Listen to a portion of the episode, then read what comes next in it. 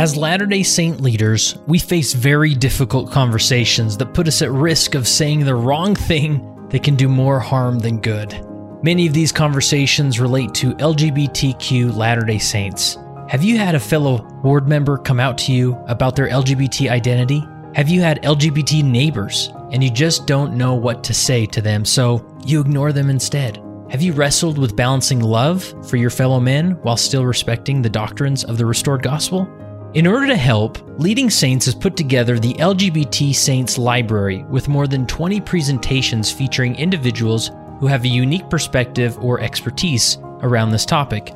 Three of the most popular sessions are available now to watch. Simply text the word LEAD to 474747 to start watching now, or visit leadingsaints.org/lgbt. Leading Saints is a nonprofit organization dedicated to helping Latter day Saints be better prepared to lead.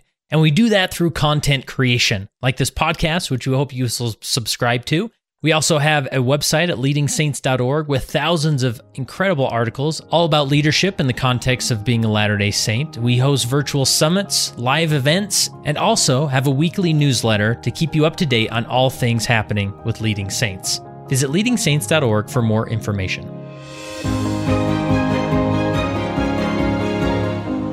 I am downtown in a uh, secluded spot at the Salt Palace with Ryan Gottfredson. What's up, Ryan? Yeah, it's just been enjoying a conference. I'm here for the Association for Talent Development Conference, uh, which is usually really big, like 16,000 people, uh-huh. but there's only 3,000 people here this year in nice. the COVID pandemic. And so, I, yeah, we've kind of found this little nook where I don't think we're going to be bothered because there's won't. really not many people here. You were in town. You reached out to me, told, told me you were coming to this conference. And I'm like, hey, yeah, let's at least meet up. Oh, and uh, while we're at it, let's uh, record a, a podcast because you always have genius to share with us, Ryan. Right? Yeah, I don't know about that, but uh, yeah, we'll see what comes out. I guess. You know, we just re we rebroadcast, republished your episode about community. We recorded that years ago, and it's funny. I think some people, even though I say at the beginning of the episode, this is a rebroadcast, like some people don't realize it, and they're like, "Wow, that recent episode." I'm like, oh yeah, I forgot what I even said in that. Like, know, it, it right? must have been good. But, anyways, the community aspect I think has helped a lot of individuals. And then even after that, we did an episode about your recent book, Success Mindsets, mm-hmm. and phenomenal book. And it seems like,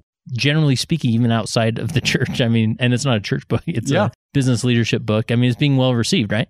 Yeah, fortunate it hit the Wall Street Journal and USA Today bestseller list when it launched back in May of 2020, and then it's you know it's still selling and still out there, which is good. And yeah, um, yeah, different organizations will pick it up, and yeah, it's really for an organizational audience, but really uh, you could apply the idea of mindsets to everybody in any situation because our mindsets are foundational to everything that we do. Yeah, it's true. And just give general background about who you are, where you're from, what you do for people who maybe this is their first exposure to Ryan Gottfredson. Yeah. So I grew up in North Ogden, Utah, and graduated with my bachelor's degree, Brigham Young University. Went to Indiana University for my PhD program in organizational behavior and human resources.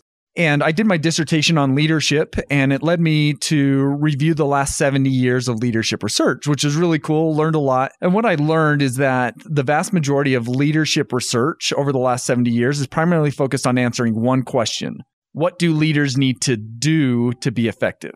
And I think it's a valuable question. It's led to some really good answers, very practical answers, but it never really sat well with me because it feels a little bit short sighted because I feel like leadership is less about doing the right things and it's about being a certain type of person. And so after Indiana University, I took a job at Cal State Fullerton where I'm still at. I'm an associate professor. I just got tenure, so I can now say associate oh, really? professor. Oh, nice. Congratulations. Uh, yeah, which is great.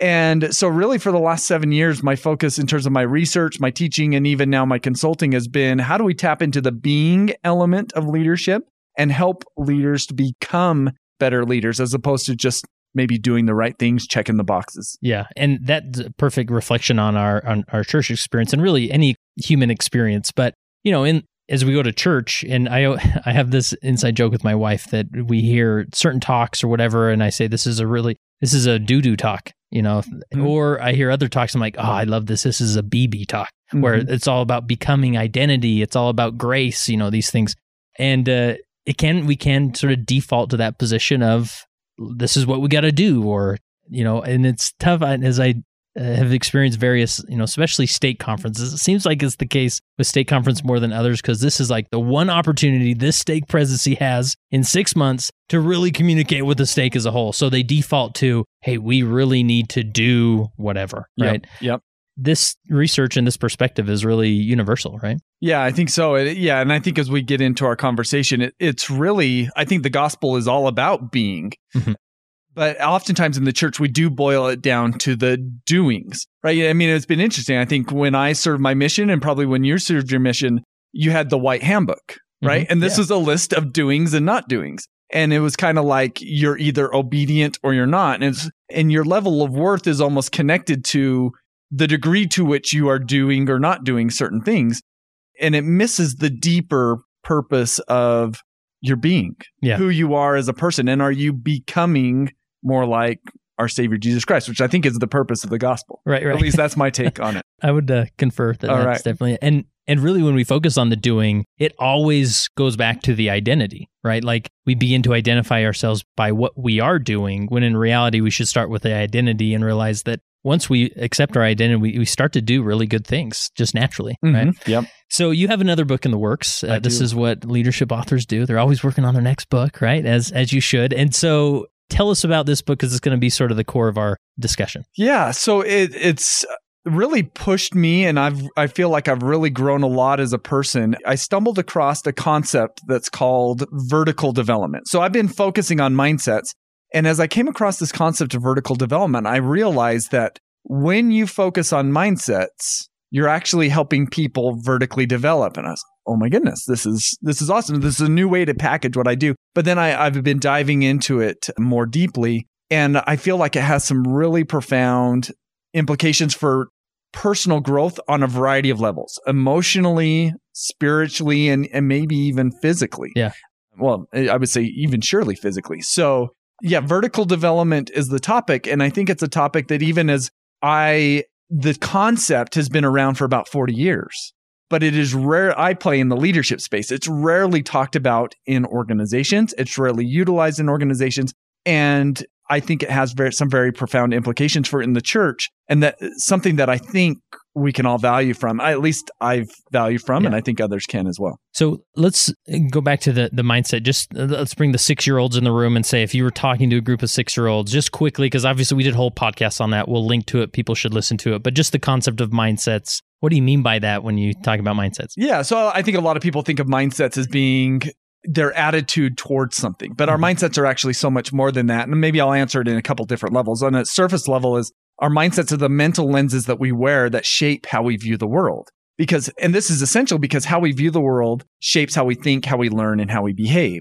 Such as, how do we make meaning of the church handbook, for mm-hmm. example? Do we see it as this is like hard and fast, restrictive, right? restrictive, or do we see this as more of a guide, right? And how we see it is going to change how we think about the handbook, how we think about how we make decisions about what we do and not do within our wards. And so just our, our mindset shape how we see the world and therefore how we operate within the yeah. world. So that's at one level, but we could even get deeper and connect it back even to neuroscience that our mindsets really are specific neural connections within our mind that essentially program us from seeing and making meaning of things in certain ways. And it's it's the reason why some people can see failure as something to avoid because they believe it says something about them, or they see failure as an awesome opportunity to learn and grow. And how we see failure will shape how much we end up learning and growing throughout our lifetime. Yeah. All right. So now pivot towards this vertical development concepts now that we sort of have that understanding. Yeah. So vertical development is really interesting. The concepts of vertical development came out of developmental psychology. So developmental psychology has been around for 120 years. But for the first 80 of these years, they really only focused on childhood development because it's pretty easy to see that children develop as they age. And they wanted to classify this. So now we have a variety of different frameworks that show us that children develop through different developmental stages as they move from childhood to adulthood. But they didn't really look at adult development because it's harder to see adults develop. Mm. In fact, it's quite difficult to see that. But then, about in the 1970s, some researchers came along. They said, I think some people develop, maybe not everybody. And if so, do they develop in certain stages? Hmm. Like during adulthood. During adulthood. And what they found is that yes, adults can develop, but not everybody does. So it's interesting because childhood development suggests that development is really a function of age. As you get older, you will develop. But when we become adults, our development no longer becomes a function of age. It then becomes a function of effort. And what research has found is that there's three primary adult development stages and that 64% of all adults don't develop beyond stage 1. 35% develop to stage two and only 1% develop to stage three. And these different stages, if you're at stage three, that's a more positive thing yeah. than, yep. than staying so, at stage one. So what vertical development is, what vertical development is, is, um, um, I guess let me qualify this by saying that there's two different forms of development. There's horizontal development and then there's vertical development. So horizontal development is adding new knowledge, skills, and capabilities to what we have. So this is like adding an app onto an iPad. What we're doing with this new app is it's broadening our functionality. We can now do more than what we could do previously. And I think you think about your college or high school classes. This was essentially what we're doing is we're adding new knowledge and skills so that we could do more than what we could do previously. Well, the downside, the limitation of horizontal development is it doesn't necessarily improve how effectively that iPad functions. So vertical development is all about improving that iPad's operating system or our internal operating system. So the, the technical definition of vertical development is elevating our ability to make meaning of our world in more cognitively and emotionally sophisticated ways. So when we look at these three different vertical development levels, as we increase in those levels, we are making meaning of our world in more cognitively and emotionally sophisticated ways. So let me bring this to life for yeah, you. I was just going to ask okay. that. Yep. So, how would you say most people respond to constructive criticism? Negatively. Right? They'll get, uh, I think. or, or, they feel bad about it, or, yeah. They'll get defensive. Like most people, not everybody. Uh-huh. Most people get defensive, right? Because they see constructive criticism as an attack. Yeah, yeah. They are making meaning of constructive criticism as attack. Is this emotionally, cognitively, and emotionally sophisticated? It's justifiable. Yeah, yeah. When we see it as an attack but I'm not sure it's cognitively and emotionally sophisticated, right? So that's like level one people, that's how they react to constructive criticism. When we get up to level two, they'll make meaning of it a little bit differently. They might say, well, it depends on who delivers it and how they deliver it, right? That feels a little bit more cognitively and emotionally sophisticated, but it's still not at that top level. So at that top level, people who are the most cognitively and emotionally sophisticated, they say, I like receiving constructive criticism, regardless of who delivers it and how they deliver it, because it is an opportunity for me to learn and grow. They get to this mental place where they are good with being told that they are bad. And it's just not easy to get there. Yeah. It takes a lot of cognitive and emotional sophistication to be able to get there. So that hopefully helps you to see what this idea of cognitive and emotional sophistication is and then vertical development is elevating up that ladder of cognitive and emotional sophistication. Gotcha. So, and in our organizations or even in our personal development, we may be feel like we're, we're adding more apps mm-hmm. to our, our personal development, but we need to look at the operating system rather than just, hey, now I can do this thing or now I have this additional skill or, or whatever. Is that? So, maybe let me just touch on each of these different levels just a little bit more. So, at each of these different levels, we have an internal operating system that is programmed to accomplish multiple needs or fulfill multiple needs. So at this bottom level, I call it mind 1.0. We are focused on obtaining three needs our comfort, our safety, and our belonging. So effectively, we're kind of like a penguin, an emperor penguin.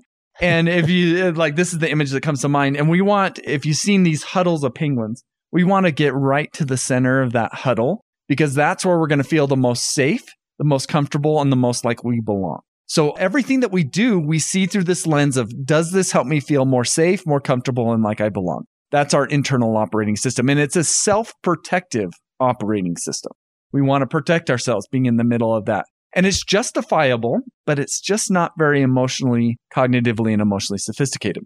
The next level up is this Mind 2.0. And w- when we get here, we develop different needs. So, Mind 1.0, we have the needs to stand in, I think is one of the ways to say it.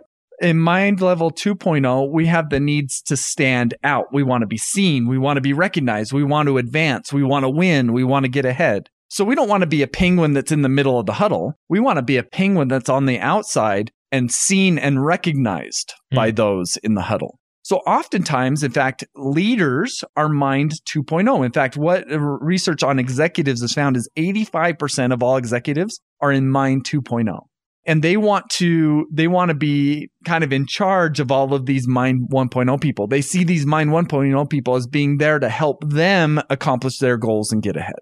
And so you're saying this is more sophisticated, but it seems sort of like a negative that seems very prideful or, you know, inward rather than outward. But it is sort of more sophisticated. Like, how, how do you reconcile that? Yeah, so it is a little bit, right? It's still self focused, but the reason why it's more sophisticated is when we're in Mind 1.0, we are dependent thinkers. You see, what we do is we exchange our power and our independence in order for greater safety, comfort, and belonging that a group can give us. Gotcha. And so we are ali- we we're inclined to align with the, the the ideas and philosophies of the group. And oh, I'll let the leader tell me what to do, just as long as I'm safe, I'm comfortable, and I belong. So at mind level 1.0, we are dependent thinkers.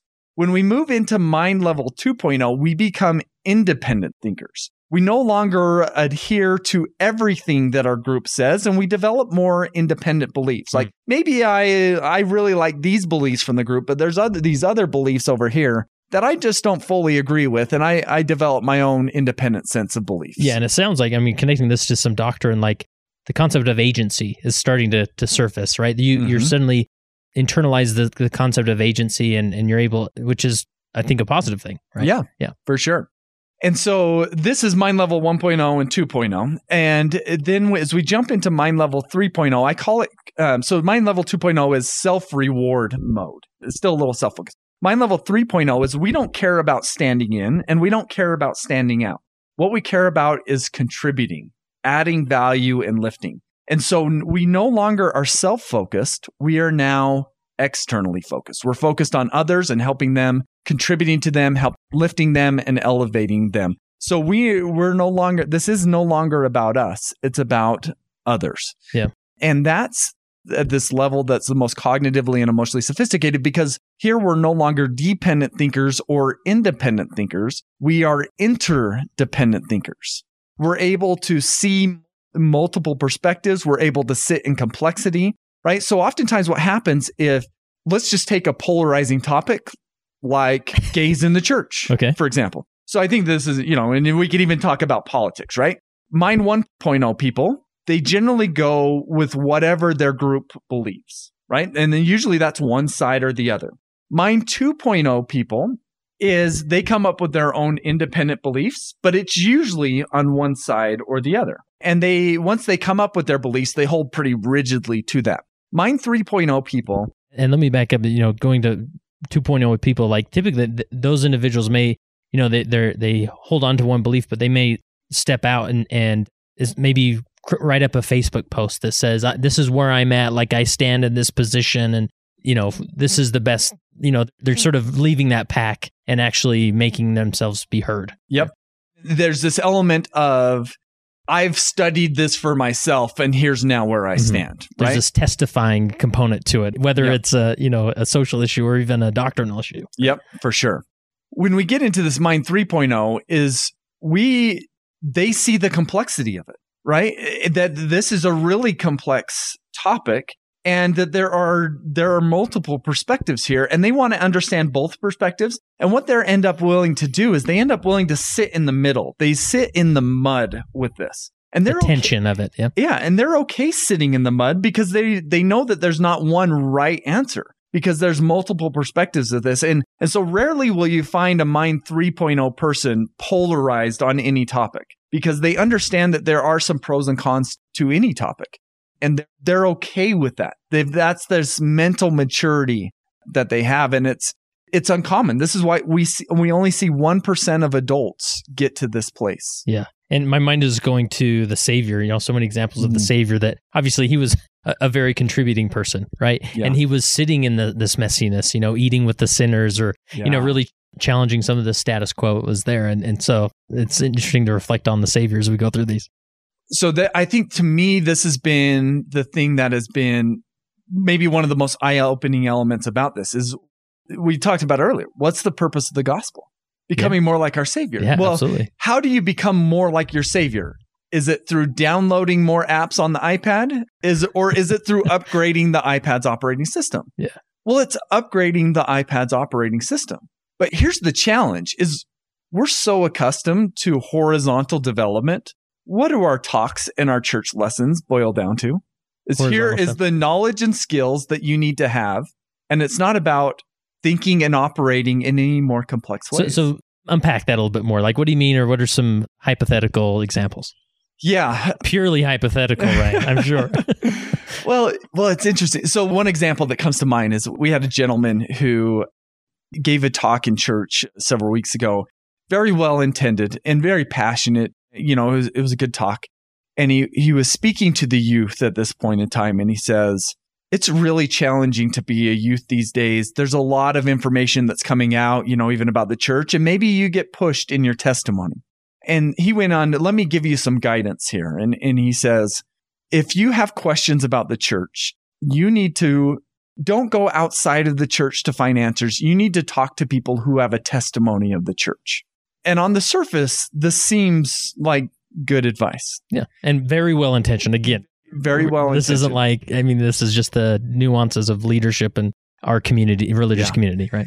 and when you look at this through the vertical development lens is this is a little bit mind 1.0 coming out it is we need safety we need comfort we need belonging you need to stay in we need to stand in and i think on a certain le- on that level it surely makes sense but i don't know if it's ever appropriate to tell somebody that if you're seeking if you have questions and you're seeking answers you only go to one source that is probably quite biased about it. Right. Right. This is, I mean, you can, we could go to the extreme and say, you know, you would never, we would never want to say to somebody in Germany during World War II, like, the only person you should talk to who's a fan of the Aryan race and the Nazi Brotherhood Yeah, right? right. You Not- don't talk to good advice. anybody outside of that, right? It's just a, it's an, it is more cognitively and emotionally sophisticated to say if you have questions, in fact, you're probably going to get a lot of value from exploring a wide variety of philosophies, Right. Right? And Be- recognizing that all of these sources are going to have some level of bias. So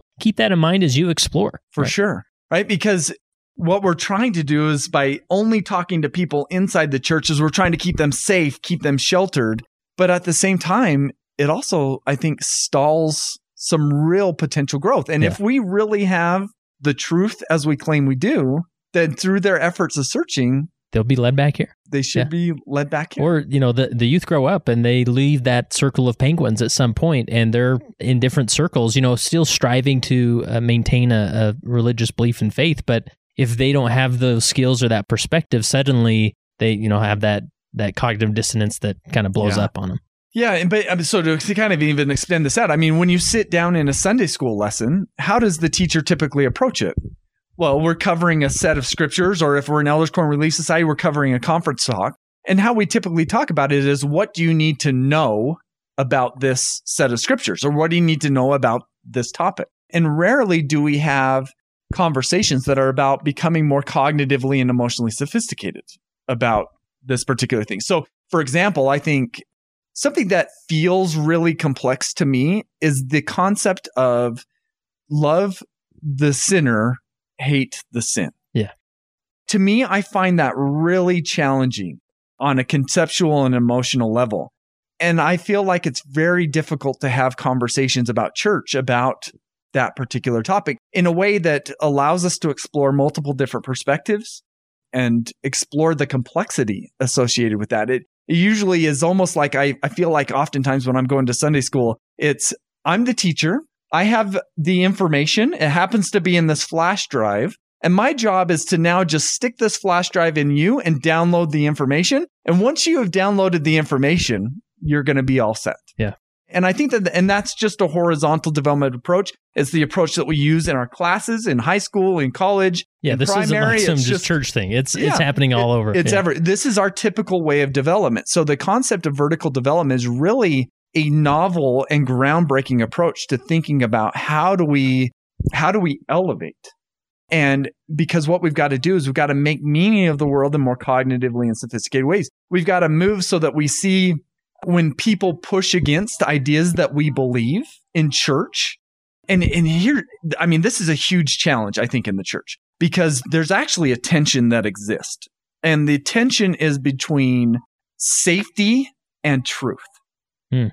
because sometimes there's certain topics within the church that are the majority of people believe but they aren't white and black. Mhm. they're very gray things let me give you can i give you another Yeah, example Let's do it. Okay, so- Please help. I'm sitting in Sunday school one week, and this was several years ago, and we're reading a passage from the Old Testament, and it happens to be a dialogue between two individuals. And You and- mentioned this in your community episode. yeah, so I, I go probably ahead, go did. ahead. Sorry if this You're is repetitive. And I I just I read this dialogue, and it's going back between two individuals, and the teacher asked me, "Well, what does this mean to you?" You know, and I was a little caught off guard, and I'm well, I'm on this, but I feel uncomfortable actually answering this question, but I because I actually feel like I'm not sure this dialogue actually occurred the way that it's written. This is my thoughts, and Uh-huh. people can disagree with that. That's fine. Because I'm like, this was a dialogue that occurred how many thousands of years ago, and how many translations have we been through? Is this actually being communicated now in the exact same fashion that it went down? So I kind of expressed that, and I said, but regardless, I think here's the point that I think is trying to be made here. And maybe I didn't need to qualify my statement the way that I did. But the next five comments that popped up in, in our Sunday school class was, we need to take the scriptures literally. They are the word of God. Mhm. And, and it was, it was really interesting because what is going on in this dynamic is I said something that went against maybe a majority's belief. And how do they perceive that as whether they're conscious of it or not? It was an attack to them and now they're defending it. Right. So, so they're trying to protect their safety. I said something that pushed against their beliefs and now they're stepping in to protect it. So they're protecting their safety. And kind of what I was after was seeking truth, trying to see this as accurately as possible.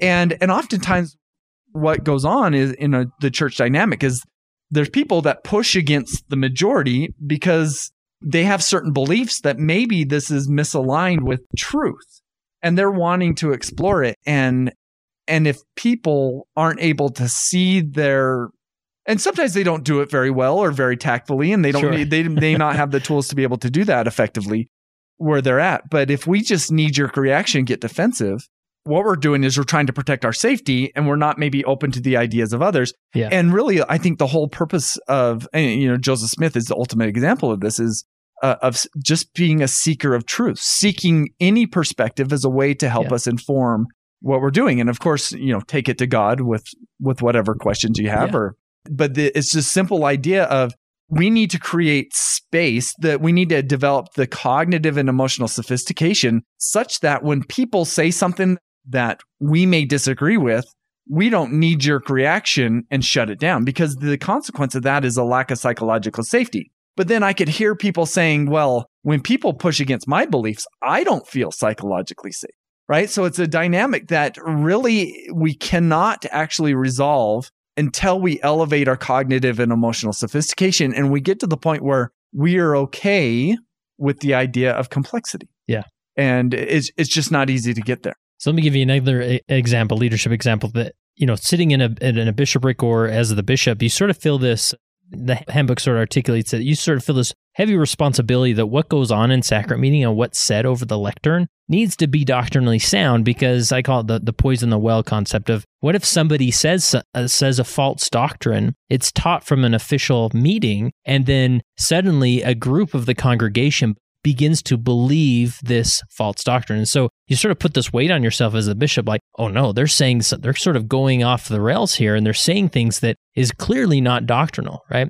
And so, yeah, as a leader, you have this, you have this option of standing up and saying, brothers and sisters, uh, you know, brother Spenlove there is, uh, bless his heart, completely wrong what he said, and uh, I need to be very clear that that is false doctrine. Now, I don't think it ever happens that blatant, or it'll be more maybe passive aggressive of you know we're going to talk with him outside or and we're gonna next week we're gonna have three talks about to clarify what the doctrine is right in reality it's like i'm gonna be i'm gonna sit with the comfort of knowing that this person is on a spiritual journey what he said is is not accurate but i know that he is he is seeking that and me standing up and taking away that safety of you got to watch what you say in this meeting then he's more likely to not pursue that journey of truth and maybe some in the congregation will suddenly think well, I never want to speak in sacrament because what if I say something that is wrong? And yep. then we, you know, there's this concept even in, you see in Sunday school, people, you read a scripture and you ask somebody, what do you think that means? You know, and we get the feeling that there's a right answer of doing that. So we default to PhDs on YouTube, come follow me channel saying, I'm just going to listen to that guy and not try and interpret this for myself. But it is in the interpreting where our operating system connects us with a God in a way that no other YouTube video or anything could happen again. I'm not disparaging yeah. YouTube videos. I watch them too, but you get what I'm saying. Like these yep. are sort of the nuanced dynamics we deal with as leaders that keep us in that that 1.0 uh what are we calling it? The mind 1.0, right? Yep, yep. You got it.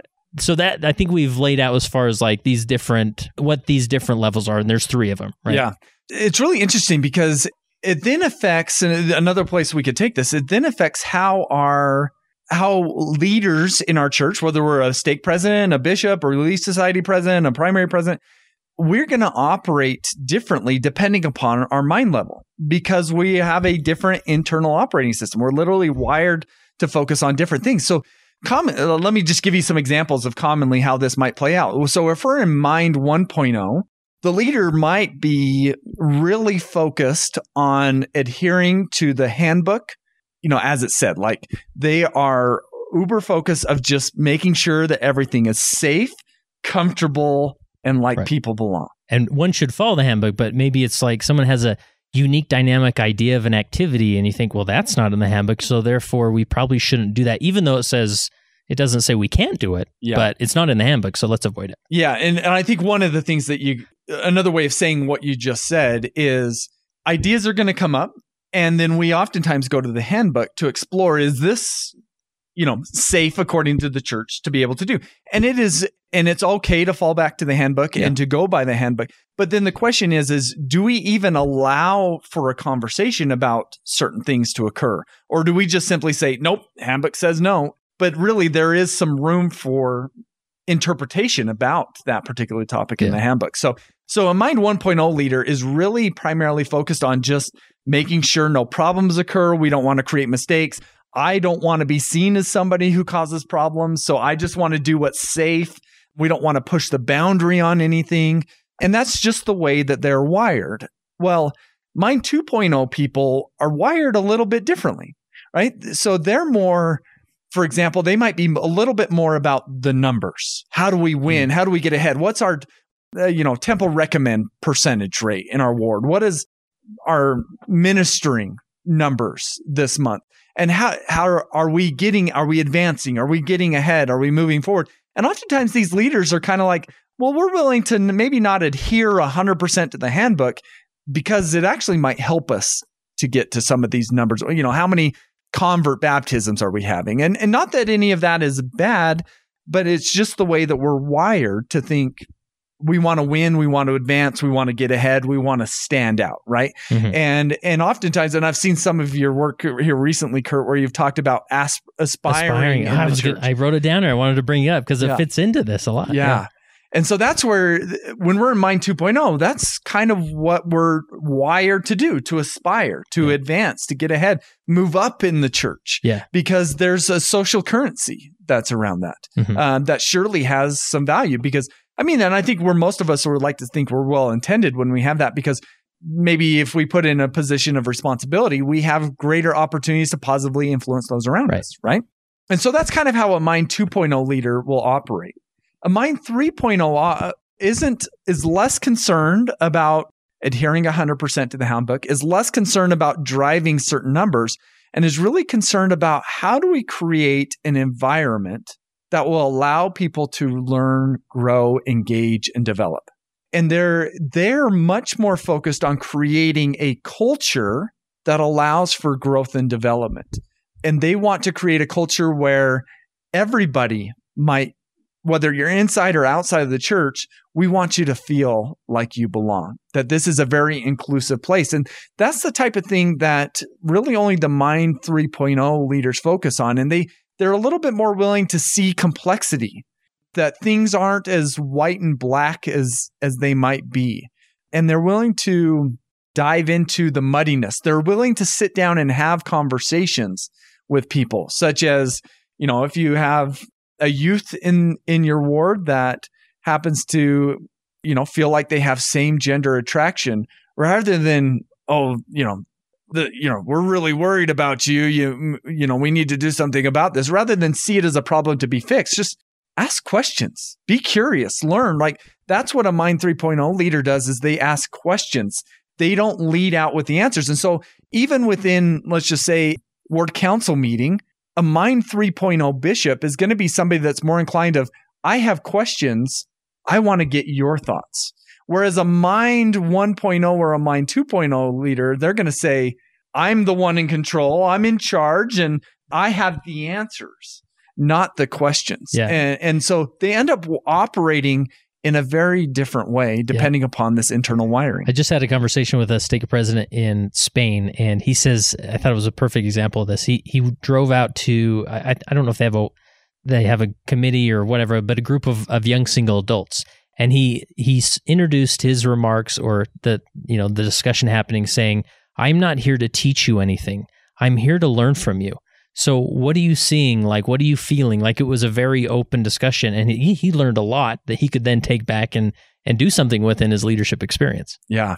Even as you're saying that, we, uh, even before we started this interview, uh, we were both talking to a gentleman that we kind of mutually know that we ran into Yeah. at this conference. And just while I was talking to him before we met up, he shared an, an example of uh, something that occurred in his word. I've seen it go on in my stake as well, where they, the bishopric had the youth write them questions that they had. Uh-huh.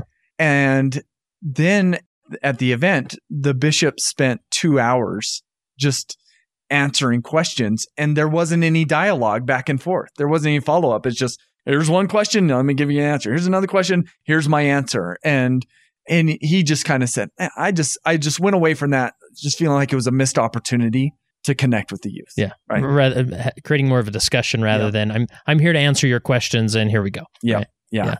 And going back to the aspiring, and, and we'll link to it as far as the um, I did a whole episode and a whole newsletter series about this concept of aspiring and how I feel like the the culture that's come up around aspiring is actually maybe hurting us more than helping us because there's this feeling of like, oh yeah, you're never supposed to aspire, and this is you know maybe uh, mind 1.0 where you're like, I'm in the group, I don't want to stand out or or give people the impression that I need to lead in a way. So I'm actually going to proactively show that I'm not trying to have influence, that I'm just keeping my head down and not doing anything. But there are these individuals who suffer in silence who that moment, that prompting comes of like, you know, I think I could really be a good bishop. like suddenly it's like, oh, no, no, no, that's the devil speaking. You know, I've got to get that out of me. But in reality, you know, this is maybe a more sophisticated mindset that you're experiencing. It doesn't mean that you're hungry for, you know, for power or anything like that. You're just thinking, I want to have an influence here. And so the more we can move to that mindset of 3.0, where we're thinking, you know, I don't even need a title, but I think I can influence in ways. And in fact, I'm going to proactively influence the ward or the, the group I'm in mm-hmm. because that's a higher sophistication. That's who God's created me to be. You know, Yeah. Ephesians, I am, you know, we are God's workmanship. He created us not to just be in the pack of penguins, but to step out and really make a difference, a positive influence. Yeah, for sure. One of the things that's been really interesting to me as I've studied this, because then the question becomes, how do we go about vertically developing? Um, oh yeah, so- that's because we've sort of laid this out, but it's like okay, there's somebody listening, thinking, okay, Ryan, I want to be a Mind 3.0 vertical developed leader. So tell me where I get my software or my operating system upgrade, right? Yeah. So, and I think to to answer this question at one level, and we could we could hopefully we'll be, get a chance to go a little bit deeper. But when we go back to the definition of vertical development, it's our ability to make meaning of our world in cognitively and sophi- emotionally sophisticated ways. Well, the key term in that definition is make meaning. Hmm. So, in order for us to elevate, we need to focus on our meaning makers. Well, what are our meaning makers? Our meaning makers are our mindsets, the mental lenses that we wear that shape how we view the world You around us. say it together. Meaning makers mindsets. Yeah, there we go. I like it. It was such a good alliteration. yeah, there you go. And I think so, in terms of the work that I do with organizations and what my book, Success Mindsets, is all about, is helping people awaken to four different sets of mindsets that they can think about. And these are fixed and growth, closed and open, prevention and promotion, and inward and outward. So and again, me, we can go to that episode and Yeah. you break them down a lot, but that's good. yeah, let me give you an example of those. Let's look at inward and outward mindset. So when we have an inward mindset, we see ourselves as more important than others. This causes us to see others more like objects. And so, for example, if we're this is, I think everybody's been there. So I like this example. If we're, if we're driving down the road and somebody puts their blinker on and they want to merge into our lane in front of us, I don't know about you, Kurt, but I've been in this position where I haven't let them in. Oh, sure. Yeah. Right? Have my weak Uh, moment. Yeah. And this is interesting because what I'm saying to myself in this situation, whether I'm conscious of this or not, is my position in this lane is more important to me than it is to you. And the way that I justify this is I don't say I didn't let that person in. I say I didn't let that car in. Mm. So when I see them as being less important than me, I have a tendency to objectify them. And this is a very defensible thing. And but it's just not cognitively and emotionally sophisticated. It's much more cognitively and emotionally sophisticated to just even wonder why are they in a hurry? What's going on in their world Mhm. that is leading them to want to get ahead in this situation? And there may be nothing. It may just be that they're a jerk. But but we're okay with just sitting in. I'm not sure, and that's okay. So I'm just going to let them in. Their their their position in this this this lane is just important to them it is as it is to me. And that's just a more cognitively and emotionally sophisticated way of seeing this.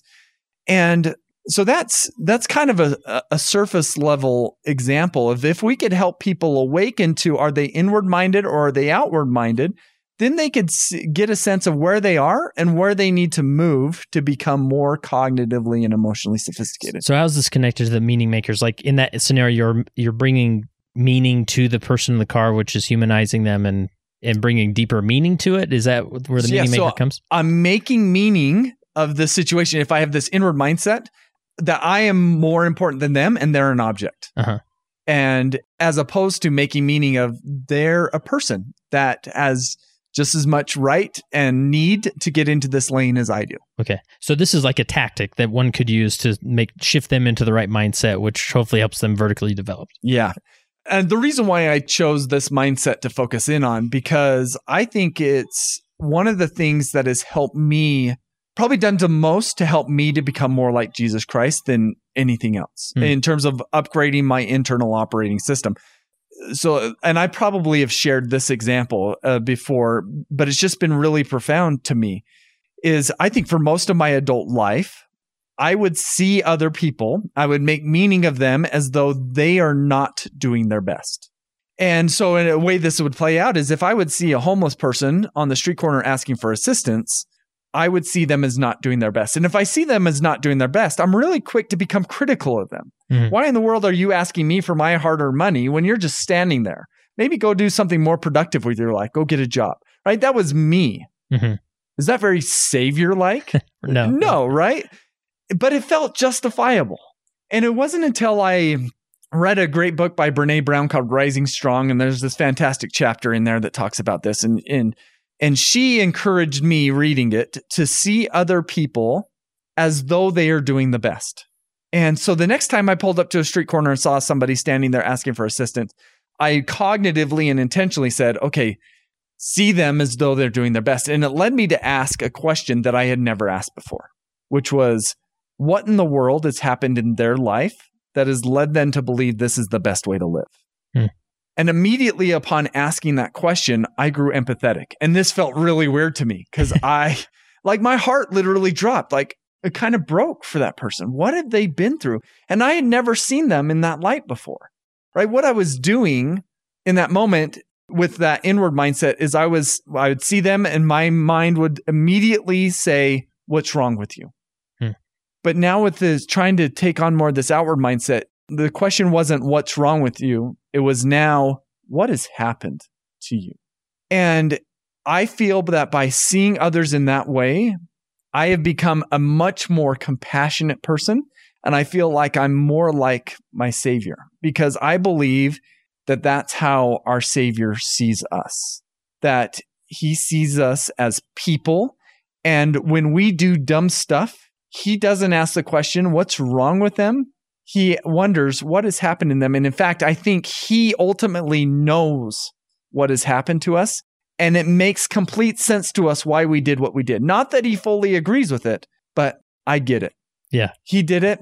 And the, to me, this is where his arms of mercy reach out. This is the power of the atonement is that he is able to say, despite your dumb decision, some of the, the reason why you did this lied outside of your control. And I happen to give of my life so that you don't have to pay the consequence yeah. for that. You know, this is what I've thought about this a lot in the context of acceptance. To me, that one of the greatest miracles of what makes the, the atonement of Jesus Christ so powerful is this concept that no matter who we are and what we've done, he fully accepts us in the exact place that we are at, right? And it really is tied to how you've unpacked this that he understands why we've made every decision, why we are weak, and because of that full understanding of who we are, he accepts us fully right where we are. And then the miracle, there's a great quote by Carl Rogers of, I don't have it verbatim, but like in the moment I realize, the moment that I fully accept myself is when I can begin to change. And with the Savior, the moment we realize that He fully accepts us for who we are, then we begin to change. Then that operating yeah. system begins to level up. Because what we're actually doing and this is where uh, to me it's so profound and deep is we're when we take that on we're actually healing from our own past from our own trauma some of which we may not have been in control over. And many of us hold shame over yeah. some of those things. And when we see him accept us we're starting to heal from that trauma. And so the thing that's unique is when we talk about trauma is it's connected to our stress response system our nervous system. And to me one of the examples of the savior that I think is amazing is when he's out at sea and it's this stormy sea and he's sleeping. Mm-hmm. He's got a nervous system that is like a rock, right? is he's not stressed out over this. And in in fact, he's kind of and all of his, you know, the apostles are stressing out and he's essentially like, why are you guys stressing out? You guys are freaking out over something that you don't need to yeah. freak out over. That's and, an operating system, and right it, it is part of their their central nervous system. Mm-hmm. And his is such to the degree to which something doesn't something small, and I'm not saying the small even something big doesn't set him off, right? When he's in church, if he's sitting in our sacrament meetings or in our Sunday school, and somebody says some off the wall comment, he doesn't stand up and this is I don't agree with this. Like he is able to be mindful to be present. He doesn't do that. I, I don't imagine him having this knee jerk reaction. Let me set them straight. I imagine him being the one who, after class, goes around and puts his arm over that person and says, Let me better understand where you're coming from. Yeah. Or he may take some time to draw on the dirt, right? And yeah. Because yeah, he's so centered. He's just present and there for that person. Yeah. yeah. And so part of us vertically developing is really getting our central nervous system and our stress response system under control. And the thing about when we've, most of us, I mean, statistically, have been through trauma that has inhibited our stress response system, that has made us a little bit more reactive and a little less mindful than what we should. And so this is where practices like meditation come in. Meditation has been proven to be one of the best ways to elevate and improve our stress response system so that our window of tolerance isn't really small, that something small doesn't set us off, doesn't trigger us. And we're able to, when, when somebody says something that we might disagree with at church, we don't get all up in arms and get defensive. We're able to sit back and what about this might actually be helpful for me to understand that I haven't explored before. Yeah. You know, I have a maybe a perfect example for this or, or a application of this is when I say that the Sunday school answer, right? An answer comes to mind for you. So let's say you're in a Sunday school class and someone says, the most simple of questions is, how do we show faith in Jesus Christ? And what do people generally default to? Pray, read your scriptures, and go to church. Right. The, the, Yep. Some people call it the seminary answer, right? And it's typically around action or checklists or doing something, right? Yep. And I, I've written a little bit about this, but th- in my mind, there's a new Sunday school answer that really ties into this perfectly is that in order to show faith in Jesus Christ, the first step before you can do anything is you have to get to a place where you feel 100% accepted by the Savior Jesus Christ. If you don't have that acceptance, any action you do will only be in the effort of trying to earn some type of acceptance or love from the Savior. But it is not until you have that acceptance that you can then move forward and and actually upgrade your operating Yeah. system. It starts with that acceptance and the grace of Jesus Christ before any action or doing can do anything. Yeah, I don't know about you, Kurt.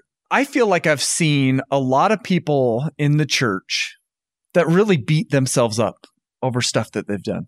doesn't take long for a bishop to it's to see that in his office where it's like, wow, Yeah. like you are really your worst enemy in a lot of these scenarios. And Yeah. it's almost like when we're there, and I think I've been there. I think most people Yeah. have been there because it's, It's a human it's a certain level of cognitive and emotional sophistication. But we, it's almost like we are keeping score. That it's about tallies, our wins and our losses, Mhm. in, in a way. And that to me, that's the beauty of just what you're talking about with this idea of acceptance. Is Christ isn't keeping? I don't think he's keeping score. Mhm. Because he understands us perfectly. I mean, the reality is, and in fact, research backs it up, that like trauma that we experience within the first two months of our life have life changing effects on us. Even prenatal trauma, like if our Mm. if our mother was while she was pregnant did drugs or alcohol or was abused, then that child is I think it's like 20 times more likely to get addicted to drugs. Right? And we like to think that, you know, our dare programs in school or what we talk about in church is say no to drugs that that's a conscious decision no it's something that is actually related to our neural processing Yeah. and some of which we had no control over and so when we say for people to repent and this is the other thing that i love about this concept of vertical development when we're helping people repent really what we're doing is we help them changing their hearts Yeah. we're helping them change how they're making meaning of their world we're elevating how they make meaning of their long before they make change their behavior, Bef- right? yeah. and that's typically where we start. Yeah. It's like, all right, well, how's the how's the internet filter doing? You know, like let's focus on the behavior rather than the heart. Right? Yeah. And so eh, that's, and so I hope that, I guess it's my hope in that we have this conversation and we're throwing out this new concept of vertical development. I just kind of are hope, I'm hoping that people can see that vertical development is different than our typical approaches in the church and that it's more aligned with the purpose of the gospel, which is becoming more and more like our savior. And if we could start having more conversations about what vertical development is and how we go about vertical vertically developing, then I think we're in better position to create circumstances within our church that facilitate this. Because I think if people largely are going to ver- vertically develop as members of the church, they kind of have to do it on their own time period. Like they actually do are doing it outside of church, but what if we can help people do it within church? And I think that would be a pretty profound Yeah. experience. Yeah, I love that. This is what I'm learning as we, as we go through them. I'm taking notes as far as like because I know people listen like Ryan, just give me a checklist, right? Like just tell me what to do. I want to upgrade my operating system, right? And, and there we are, like in that mind 1.0. But no- nonetheless, like here's some maybe places to start that that come to mind. One is just like getting to a place of realizing that you are fully accepted by Jesus Christ right now. Not like if down the road once you finally get that recommend like right now you're fully accepted. Now if that that may be more difficult for some than others because maybe some have experienced trauma. And so that's where maybe a good therapist comes in, into account Yep. of saying, you know, I'm going to go address this. This is I'm, I kept it buried. I know it's there, but and this actually the episode previous to this will talks a lot about therapy and and this concept of trauma and how Christ heals trauma through therapy. Um, that maybe you need to maybe that's a place to start. I'm just going to go see someone. You know, I feel pretty okay. Life is manageable. I'm going to go sit down and see if I can articulate what this pain is, and then simple things like mindfulness, meditation. This is something mm-hmm. I just last Sunday I did this where a lot of times even you know I'm such a busybody and I probably have some level of ADD, and so I'm always just like I'm busy doing stuff. I want to oh okay come follow me. All right, sit down. Let's open to the section. Here we go. Like. I'm going to watch this YouTube video or whatever. But last Sunday I told myself, you know, I want to really consecrate my Sabbath to God, and sometimes I'm like. Well, today, what it means for the Sabbath is I still listen to podcasts, but I listen to spiritual podcasts. So here we go, you know? But I'm like, no, I, I want to do something different. So I woke up early. I'm usually the first person in my in my house awake, and I went down to my kitchen and I just sat at my kitchen table, and that's it. And I told myself, I'm just going to sit here for 30 minutes. It's, I'll be screaming inside. I know I will, but Yeah. and it wasn't even like I'm going to meditate for 30 minutes. I'm like, I'm just going to like sit here and invite the Lord into my Sabbath. And I don't know what that means. And I don't know if a vision's going to open up. It didn't. But Yeah. nonetheless, I was just there. And like, there was a good level of acceptance of just like, I'm doing nothing because I want to connect with God. And it was, it was a great experience. Not that, again, not, it was life changing, but it's something I'll probably do again. you know? Yeah. So, any other like places to start as far as upgrading that you haven't talked about already? No, well, I, I would uh, just echo the things that you've said. I th- maybe let me point people to maybe a few resources Yeah. or, or books that they might like.